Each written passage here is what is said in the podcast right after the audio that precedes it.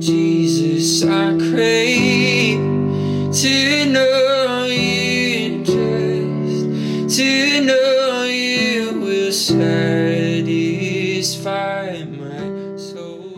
Hey everyone, thanks for tuning in. This is episode number 162. I want to thank you for taking the time to join me on this episode.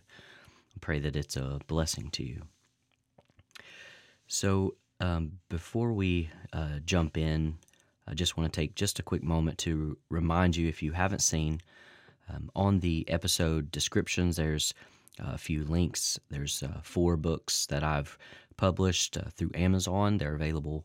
Uh, there's some links there for those, uh, both uh, paperback and Kindle uh, versions for those. Um, also, if you have questions, topics, particular scriptures you would like for me to review, uh, maybe discuss further questions you may have, uh, please feel free to send those my way. I'll be happy to take a look at them, uh, see what I can contribute to uh, understanding. So, uh, today we are going to discuss something that I've titled Are We Selling What Is Not for Sale? Now, I want to preface this food for thought by saying that it isn't specific to gender. It can go either direction male or female, female or male. Men and women are the bride of Christ. Now, the thought occurred to me just the other day that if a woman marries a man for what he can provide for her, by way of finances, uh, anything tangible. And then she realizes that in light of that marriage, she must give of herself physically, intimately to her husband. What does that make her? She is exchanging intimacy attached with a price tag. Now, in essence, she is exchanging intimacy for money. And that would make her a prostitute. Now, we don't think about that in those terms because we think of a prostitute as someone who exchanges physical intimacy for money outside of a marriage covenant. But even if she marries the man, she has sold herself to him for a price. But the question remains for what did she sell herself? Stability, resources, financial assurance, comfort, safety. But what of love? Now, take this same idea and transfer it to the gospel. How is this any different than what we do when we say, if you don't want to go to hell, then give your heart to Jesus? Or something like heaven or hell, which will we choose? Have we made giving our hearts to Jesus about what he can do for us? Are we not turning people into religious prostitutes? Are we prostituting the good news? Now, is hell real? You better believe it is. Do people go there?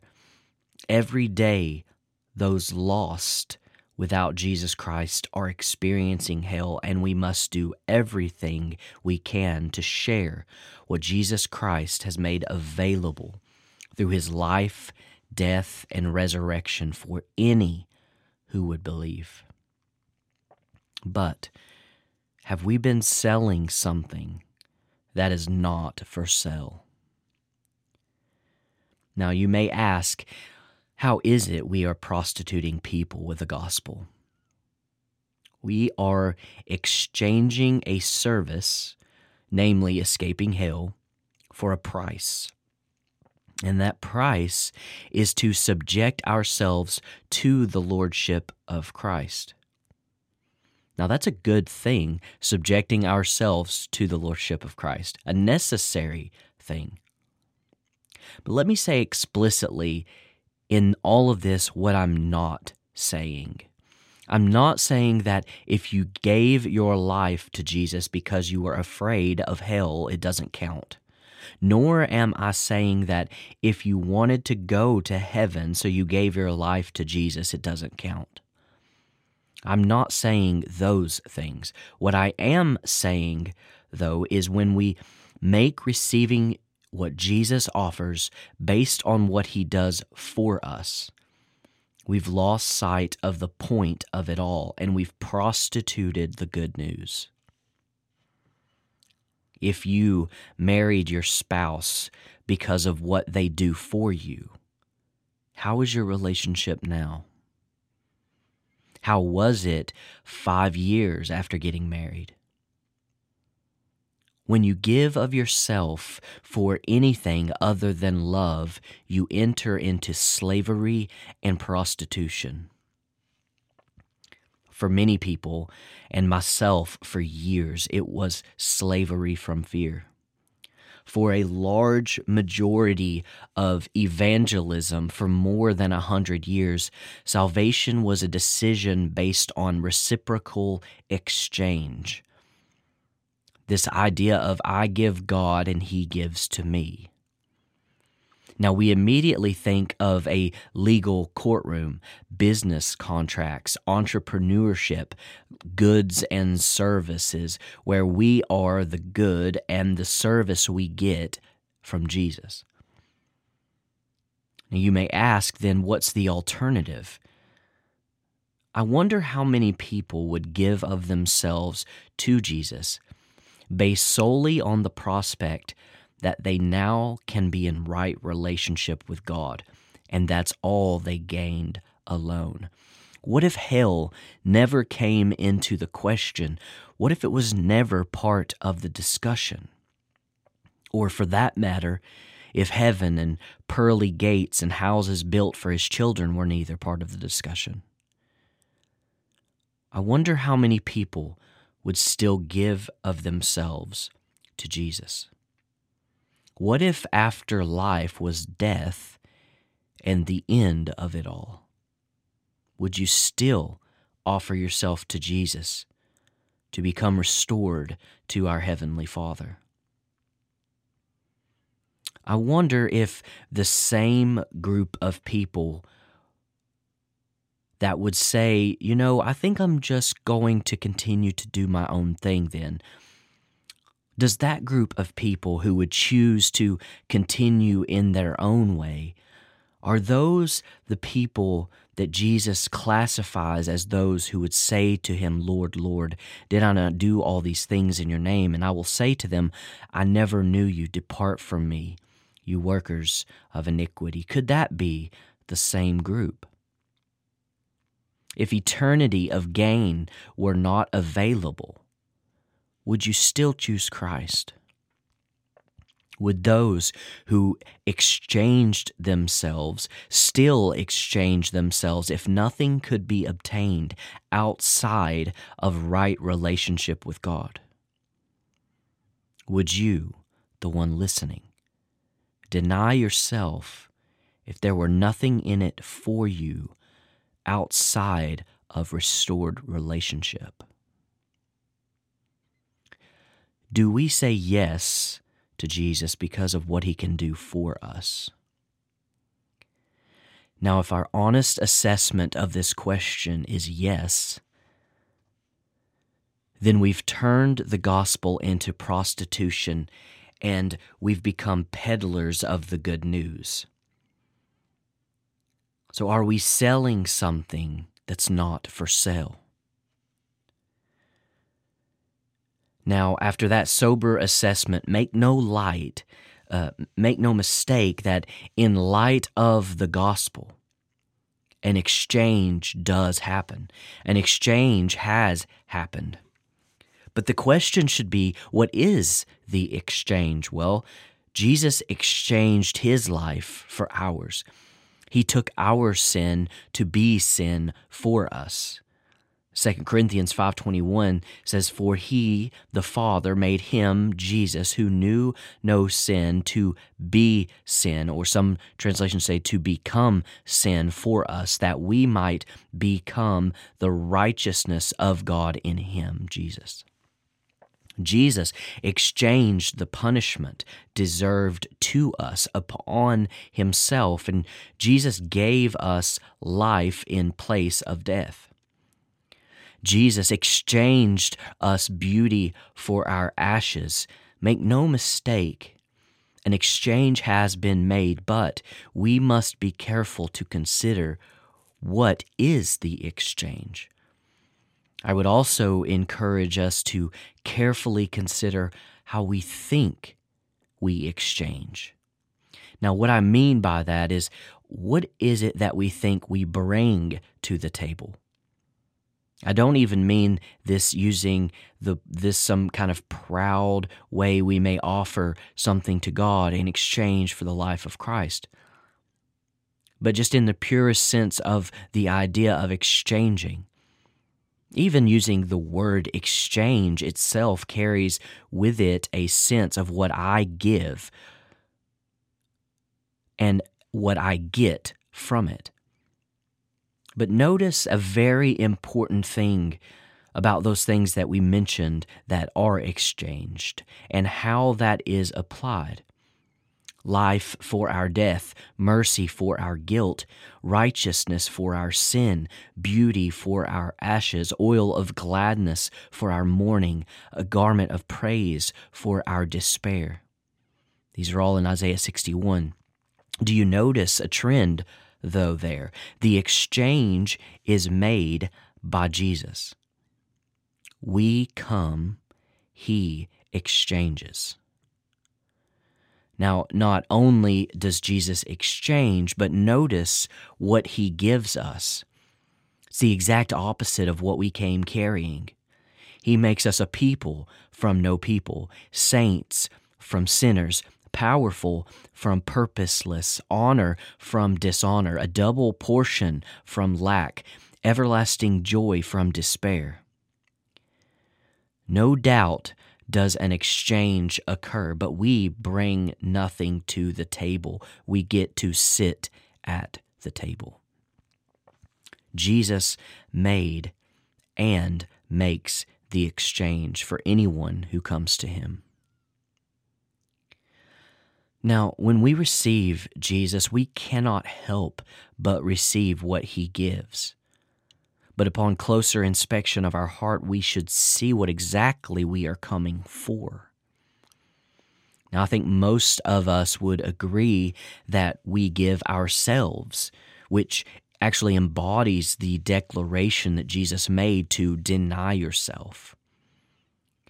Next, though, comes the question of why. Now, that why answers the question of our motive, our motivation behind why we're doing the giving of ourselves to God through Christ. If we answer that question accurately and without religious wrappings, then we might be surprised to discover that we're doing so on the basis of what God can do for me. Therefore, I will do for God. We must be careful to accurately portray the picture to ourselves and even more importantly to others as to why. Because if we don't, we are selling something that's not for sale. Now, I want to begin closing this out with reading some scripture in Matthew 13 44 through 49. And I want to introduce a different perspective in understanding this portion that many of us have read and understood for years. Now, the traditional understanding, which I have shared as well, has been the way I've approached this until hearing something new recently. Now, just for some context, Jesus is speaking in parables to those around him. then more privately to his disciples, he is teaching and explaining parables to them. Now, after Jesus left the crowds and went into the house, his disciples are asking him to explain the parable of the weeds. Now, it is in the immediate context of his disciples, in the privacy of their company, that Jesus says something I've never noticed before putting this together. Now, look at the end of verse 43, right before he gives the parable of the hidden treasure, pearl of great price, and the parable of the net. Jesus says, He who has ears, let him hear. Now, he says that right before telling his disciples three parables. Now, first, do you find that odd that he would say something like that to his own disciples? That insinuates that some may not have ears to hear what he is trying to say, even among his own disciples. And that strikes me as interesting because in a previous portion, his disciples actually asked him, Jesus, why do you speak to the people in parables? And he and he answers them, you know, those that see would not see, those that hear would not hear. But he says, but to you it is given to know the secrets of the kingdom. So his disciples are permitted access into understanding in a way that the general public, that is, the people of Israel, those listening, were not permitted to understand. And so the context of Jesus speaking this, explaining this to his disciples, when he'd say, He who has ears to hear, let him hear, you would suspect him to say that to the general listener, not to his disciples. So I find that interesting because that, like I said, insinuates that some may not have the ability to hear and truly hear. Now, also, it is not unreasonable to conclude that when Jesus says that, it is serving to set up what he is about to say next not necessarily what he just finished saying. Because if you notice, Jesus was explaining a parable, and he goes through this explanation.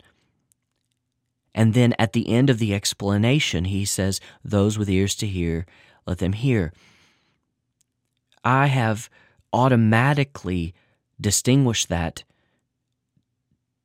to somehow be the conclusion of his explanation, but what if it was the pretext for his next parable?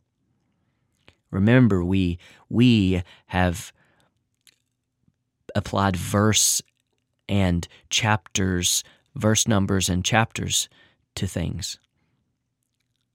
So it could be that Jesus is preparing them to have their spiritual antennas up and ready for what's coming next. So let's read it. This is Matthew 13, verse 44. The kingdom of heaven is like treasure hidden in a field, which a man found and covered up. Then in his joy he goes and sells all that he has and buys that field. Again, the kingdom of heaven is like a merchant in search of fine pearls, who, on finding one pearl of great value, went and sold all that he had and bought it.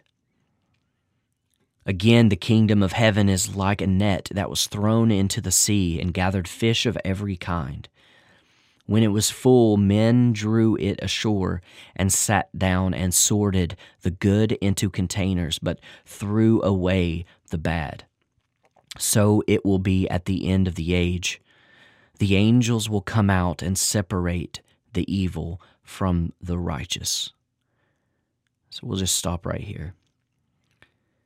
In in the parable of the hidden treasure and the pearl of great value a prize, some translations say, I've always held this idea that Jesus is the treasure and the pearl, and we are the man and merchant that finds and sells everything to have that treasure. Now, if you're listening, you may have thought that same thing. I have, and done so for years. But many of us also know that we love him because he first loved us. Jesus pursued us long before we pursued him. We don't find Jesus, he finds us. You see, we put ourselves too much at the forefront of the gospel. Just to demonstrate that, think about how we actually communicate the gospel. We begin with man's depravity. In the garden, man fell. And then God steps into the storyline to salvage that which man has broken.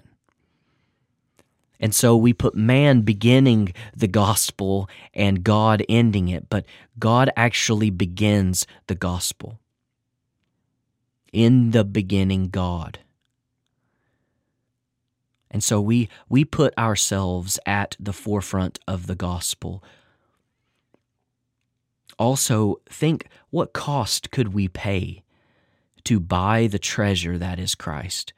We couldn't afford it. I submit to you that we've gotten this parable backwards. Rather than us as the man or merchant, it's actually Jesus who sold it all to have that treasure and pearl. Do you want to guess who the treasure is? It's us. Now, religious red tape wants to convince us that we aren't that valuable. But we know differently. Why? Jesus gave it all to bring us back into the family of God. You know the value of something by the price someone is willing to pay for it. Jesus, the Son of Man, discovered his own long before the foundation of the world and kept it hidden until the appropriate time and gave everything. He gave up everything, he sold it all to purchase the field, the treasure, the pearl. He gave everything. He sold it all to have the field, to have the treasure that is you and I. We must portray the gospel accurately.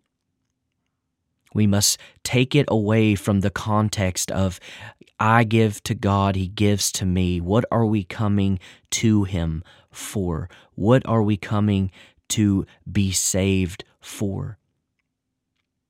Is it, is it, a, is it an I centered salvation? We must portray the gospel accurately so that people know what they are giving themselves to, which must be to love, intimacy, and restored relationship. It's a marriage, not a business contract. Let's pray. Lord, I thank you for the opportunity to share this across all continents, countries, states, cities. I ask that you would multiply it in our hearts that you would show us those places that we've taken for granted, those things that we've misunderstood or thought to be so. Not to unravel our faith, not to deconstruct our faith, but to shore it up, to place it on a good foundation, to be rooted in truth, in understanding, to better know who you are in light of what you've done May we know you more every day. I ask that you would put a, fire, a hunger, a desire in each listener to know you more, to desire your word, and to rightly navigate the truths that you have made available to us. I thank you in advance for what you're doing. I ask that you would bless each person listening. whatever they may be struggling with, going through, you're intimately aware. I'd ask you to to reach your all powerful hand into their life, their situation, and do in them, upon them, through them exactly what is necessary, exactly what you have determined. I thank you in advance, and I pray blessings upon each and every one. In Jesus' precious name. Amen. I would trade a million lifetimes for a moment here with you.